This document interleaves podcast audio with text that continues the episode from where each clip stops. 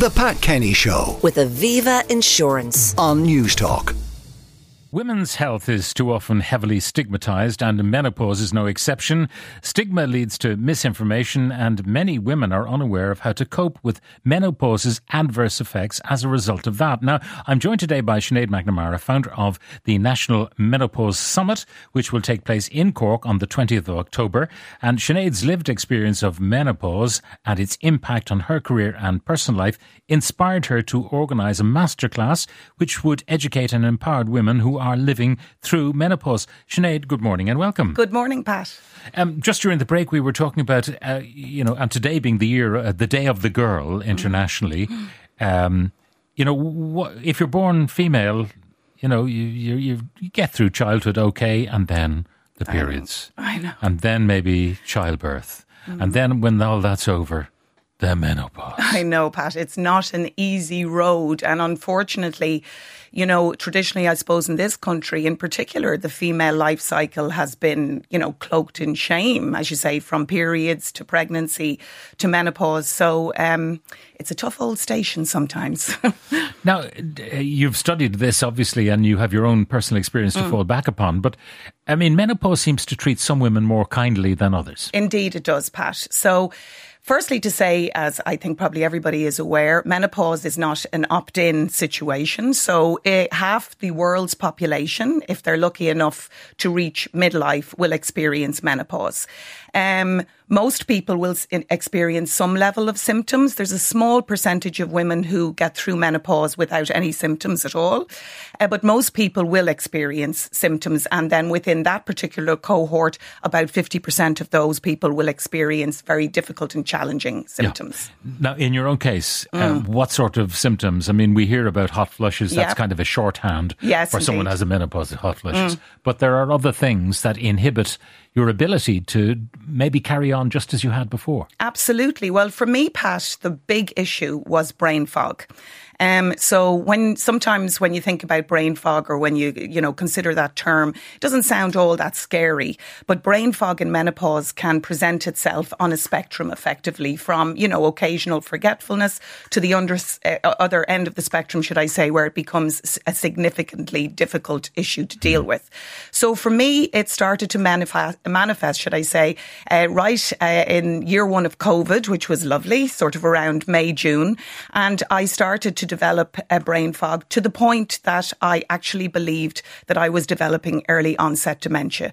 I didn't draw a correlation between menopausal brain fog and what I was experiencing. It was that dramatic and, that and did you have. COVID? I mean, did you think this might be long COVID? or- No, no, I didn't have COVID. I didn't even think it was COVID. I genuinely thought that I was, um, I was developing Now, early onset. how many dementia. women just give up work then if they're wor- if they're working outside the home? Yeah. they just say I can't hack this. Indeed. Well, there's been a, a number of surveys done um, by a number of different professional organisations and the likes of the Menopause Hub and the likes of IBEC, etc. And the overwhelming feedback is that most women find, uh, you know, their their careers extremely challenging during menopause, and that you know, 10 to 15 percent of women have actually considered leaving the workplace Yeah. as a result. Now, how do you change attitudes? Because Mm. if someone says uh, to their employer, listen, I'm not performing at 100%, in fact, I'm probably around 55, 60% Mm. Yes. in ter- compared to the way I used to do my job. Yes. Uh, please cut me some slack. Yeah.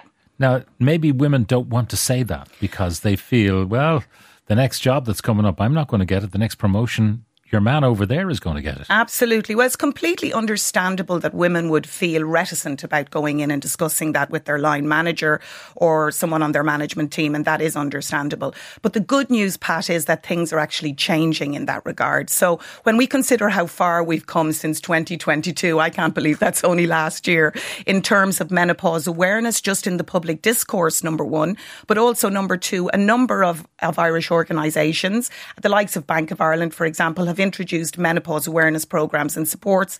And that is something that is now being, um, I suppose, adopted by quite a number of organisations. And, and hopefully, certainly we are advocating at the National Menopause Summit um, for a, uh, a new norm across the Irish workplace. Now, what's going to happen at the summit? Uh, I mean, obviously, awareness, empowerment, and so on. Mm. Yes. But uh, is there science as well? You know, Oh, God, yeah. How much uh, HRT works or uh, when it doesn't work? Yeah. Uh, does evening primrose oil work.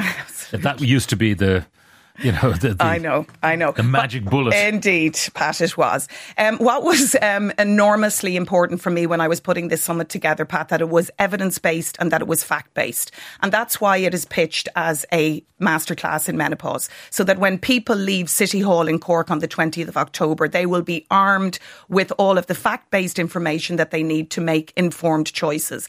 Because another thing that I experienced during my menopause journey was that there is a lot of misinformation, dark art, all kinds of potions and lotions that are sort of proposed by, if you like, particular brands, etc., and that these are going to be the panacea of all your ills. But the bottom line is that they are not evidence based products. So we're all about the science and all of our information will be delivered by leading clinicians, healthcare practitioners, chartered physiotherapists. So, you know, okay. there's no room for ambiguity, Pat. Who'll be there? Who will be there? Okay. So the um, the summit effectively, just very briefly, in the morning is going to focus on menopause in the workplace, where we'll be working with HR and uh, legal professionals, business and union leaders, facilitators and advocates.